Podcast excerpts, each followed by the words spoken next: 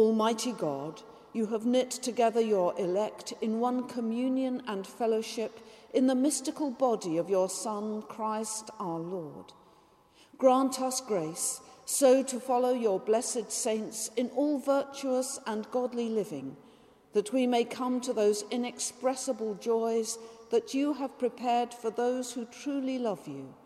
Through Jesus Christ, your Son, our Lord, who is alive and reigns with you in the unity of the Holy Spirit, one God, now and forever.